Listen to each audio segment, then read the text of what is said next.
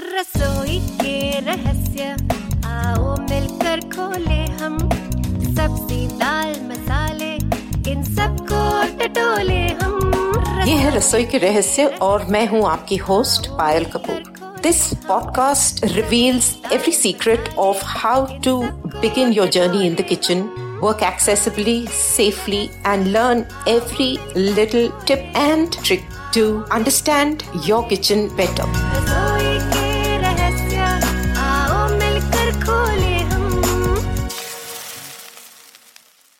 रसोई के रहस्य में आपका एक बार फिर से स्वागत है। आज हमारा लिसनर्स कंट्रीब्यूशन का अगला एपिसोड होगा। आप सभी जानते हैं कि आटा गूंदना या what is called kneading dough रोटियों के लिए ब्रेड के लिए या जिस भी काम के लिए हो, एक बहुत ही सिंपल काम है but at the same time हर एक कोई इसको ठीक तरह से कर नहीं पाता। हम इस एपिसोड में हमारी लिसनर एक्सपर्ट प्रीति मोंगा से सुनेंगे कि आप आसानी से और सिस्टमैटिकली इनकी स्टेप्स फॉलो करके किस तरह से अपना आटा परफेक्टली गूंद सकते हैं। तो चलिए सुने इस एपिसोड को। नमस्ते, प्रीति मोंगा बोल रही हूँ। आज मैं आपको शुरुआत से लेके अंत तक अच्छा आटा गूंदने की रेसिपी अच्छा आटा गूंदने का तरीका आपसे शेयर करने वाली हूँ। तो शुरू करते हैं। चलिए, अपने किचन में और आटे का डब्बा निकालिए और ढक्कन खोलिए उसका। उसको अपने शेल्फ पे रखें और रखने से भी पहले एक बार शेल्फ पे एक अच्छा साफ़ गीला कपड़ा मार लें ताकि शेल्फ अच्छे से साफ़ हो। उसके बाद आप एक परात लें जिसमें आटा गूंधा जाता है, जो आपके घर में है, उस साइज़ की आप लें। और परात, जिन लोगों को ये बात कुछ प्रांतों में शायद उसको कुछ और कहते होंगे, लेकिन इसमें आटा गूंदना या आटा मारना या आटा बनाना, जो भी आप कहते हैं, उसको परात में गूंधा जाता है, मारा जाता है। और अगर मैं इसकी शेप आपको डिस्क्राइब करूँ, जिन लोगों को पर परात का पता नहीं है या समझ नहीं आ रही है वो थाली के रूप में ही होता है। लेकिन जैसे थाली के जो साइड होते हैं, वो छोटे छोटे छोटे होते हैं, ऊँचा ये जो है, ये लगभग चार से पाँच उंगली ऐसे ऊँची होती है और हल्की सी गमले की तरह बाहर को होती है। तो आप एक परात लें। सबसे इम्पोर्टेंट चीज़, आपने इस परात को लेना है तो इसको पानी से गीला नहीं करना है। आप इंश्योर करें, बिल्कुल आप ये, बिल्कुल ध्यान रखें कि परात बिल्कुल सूखी है। आप एक भले एक सूखे साफ़ कपड़े से उसको पहुँच लें। अगर ऐसा नहीं करेंगे तो आटा जो है वो चिपक जाएगा और फिर आपकी परात बहुत गंदी लगेगी और आटा अच्छा नहीं होता है, ऐसे करना। तो आपकी परात सूखी होनी चाहिए। अब आप एक कटोरी लें। वो भी सूखी होनी चाहिए। कटोरी बिल्कुल सूखी हो। दो कटोरी आटा ले लें और परात में डाल लें। उसके बाद अगर छानना चाहें आटा तो आप आटे की छन्नी में उसको छान भी सकते हैं। मैं नहीं छानती हूँ, ताकि मेरा जो आटे का चोकर है, उसका जो भूसा है, वो बीच में ही रहे, वो अच्छा हेल्दी होता है। आप आटा डालें और एक चुटकी नमक। चुटकी मतलब नाम मात्र को नमक डालें। अगर आपके घर में नमक वाला आटा गूंदा जाता है तो आप वो डाल सकते हैं, बट एक चुटकी नमक मैं डालती हूँ। और लगभग जरा सा जरा सा मतलब एक चौथाई चम्मच देसी घी।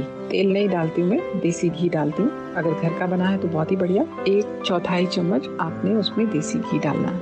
उसके बाद आप अपने आटे के बड़े वाले डब्बे को बंद करके उसको वापस रख दीजिए। एक बर्तन लीजिए, डब्बा हो, स्टील का डब्बा हो कैसा भी हो, मैं स्टील का डब्बा यूज़ करती हूँ और उसी में स्टोर करती हूँ। उसमें मैं लगभग चार से पाँच कटोरी पानी भर लेती हूँ। ज़्यादा हो जाए तो अच्छा होता है। आप छह कटोरी भी भर लीजिएगा, क्योंकि बीच में पानी भरने जाएँगे तो सब कुछ आटे वाले हाथ लगेंगे और वो गंदा होगा। तो इस तरीके से बहुत नीटली आप आटा गूंदेंगे। फिर आप कटोरी से क्योंकि नया है। अभी हम लोग तो पुराने हो गए, हम तो डब्बा उल्टा लेते हैं, लेकिन डब्बा उल्टाने से क्या होता है कि कई बार ज़्यादा पानी पड़ जाता है। एक छोटी कटोरी जिससे आपने आटे को नापा था, वही आप लें और उसको डब्बे में से थोड़ा थोड़ा पानी आप आटे के ऊपर डालें। एक कटोरी पानी को आटे के ऊपर सब जगह बिखेर लें और आपका जो आटा गूंदने वाला हाथ है, भले लेफ़्ट हैंड है या राइट हैंड है, जिससे भी आप दाएँ हाथ, बाएँ हाथ, आप उससे हल्का हल्का गोल गोल घुमाएँ आटे में। हल्का हल्का गोल गोल घुमाते रहे।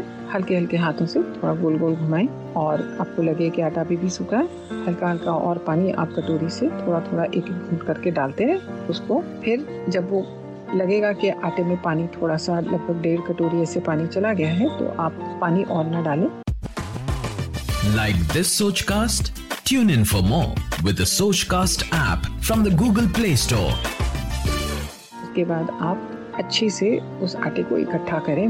उंगलियाँ बंद करके, हाथ बंद करके उसको अच्छे से दबाएँ और हल्का हल्का इकट्ठा करना है अपने आटे को। आपने आटे को एक ही गोले में, एक बॉल में इकट्ठा करना है। अगर आपको लगे बहुत सूखा है आटा तो आप दो दो चार चार चम्मच के जितना कटोरी से पानी लेके डब्बा कृपया करके नहीं उल्टाएँ, क्योंकि फिर ज़्यादा पड़ गया तो बहुत ज़्यादा गड़बड़ हो जाती है। तो आप दो दो तीन तीन चार चार चम्मच ऐसे हल्का हल्का पानी डालें।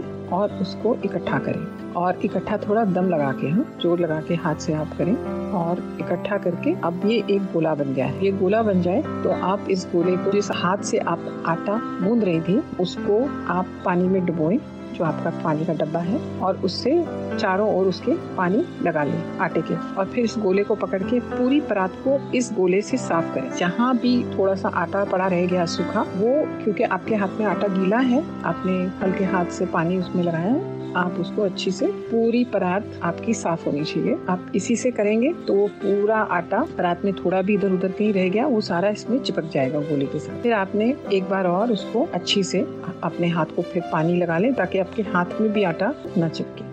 पानी सिर्फ़ लगाना है, गीला करना है। तो इस तरीके से आपने उसको इकट्ठा करके थोड़ा ज़ोर लगा के इकट्ठा करके एक साइड में रख हैं अब इस आटे को 15 से 20 मिनट तक आपने कुछ नहीं करना है। वहीं छोड़ दीजिए। 15-20 मिनट के बाद आप एक बार और अपना हाथ धो के अच्छी से उसको गीला करके अब इसको आप गूंदिए। अब इसको आप अपनी मुट्ठी बंद करिए और मुट्ठी बंद करके दूसरे हाथ से मुट्ठी को दबाते हुए आपने इसको हम मुक्की देना बोलते हैं, उसको गूंदिए। फिर इसको हाथ से ही मसलना है अपने आटे को। आपने आटे को मसलना है, जैसे कि हम हाथ की हथेली से मसलते हैं और उंगलियों उसको उसको पकड़ के फिर वापस लेके आते हैं और फिर गोला बनाते हैं। बड़ा सा गोला बन जाएगा और आपने आटे को मसलना आप देखेंगे कि बहुत जल्दी से आपका जो आटा, क्योंकि आपने उसको छोड़ दिया था पंद्रह बीस मिनट तो आपका आटा चार पाँच बार ही ऐसे करने से मसलना और मुक्की देना है, उतने में ही आपका आटा जो स्मूथ हो जाएगा, बिल्कुल प्लेन हो जाएगा। आप हाथ लगा के देखेंगे कि आटा हो गया है कि नहीं, आपको दिखेगा कि उसमें कोई मोटे मोटे लंप्स नहीं हैं, उसमें मोटे मोटे गांठे नहीं हैं। बिल्कुल ही स्मूथ आपको आटा मिलेगा। बस आपने क्या करना है, आपका आटे का डब्बा जिसमें आपने पानी लिया था या जिसमें आपने स्टोर करना है स्टील का डब्बा लें, अच्छी बात होती है। आप वो पानी फेंक दें और अपने आटे को उसमें रखें। आप आटे को डब्बे को ढक्कन लगाने से पहले आपने हाथ गीला करना है फिर से दोबारा और आटे के ऊपर आपने पाँचों उंगलियों के जैसे, हथेली के जैसे आपने दबा देना है ताकि ऊपर से आटा सूखेगा नहीं, वो आटा गीला ही रहेगा और आप डब्बा बंद करके फ्रिज में रख दें आप आराम से, दो दिन तो कम से कम आराम से इस आटे से आप फुलके, रोटी, पराठे, कुछ भी बना सकते हैं। और मैं तो उसको बहुत दिन यूज़ करती हूँ, कई बार चार पाँच दिन भी यूज़ कर लेती हूँ, मेरा आटा काला नहीं होता है, लेकिन दो दिन तो आप आराम से कर सकते हैं। तो आई होप के आपको ये स्टेप बाय स्टेप आप आटा बढ़िया से बनाएँगे और आपकी जो परात है, वो गंदी भी नहीं होगी, बुरी भी नहीं लगेगी और बहुत सुंदर तरीके से आपका आटा माड़ा जाएगा गूंदा जाएगा। रसोई के रहस्य का लिसनर्स कंट्रीब्यूशन का ये एपिसोड यहाँ तक। हमें ज़रूर बताइएगा ये आपको कैसा लगा और हमसे जुड़े रहिएगा हमारे फेसबुक और इंस्टाग्राम पर। इस एपिसोड को लाइक शेयर और सब्सक्राइब ज़रूर कीजिएगा। आगे भी सुनते रहिए रसोई के रहस्य।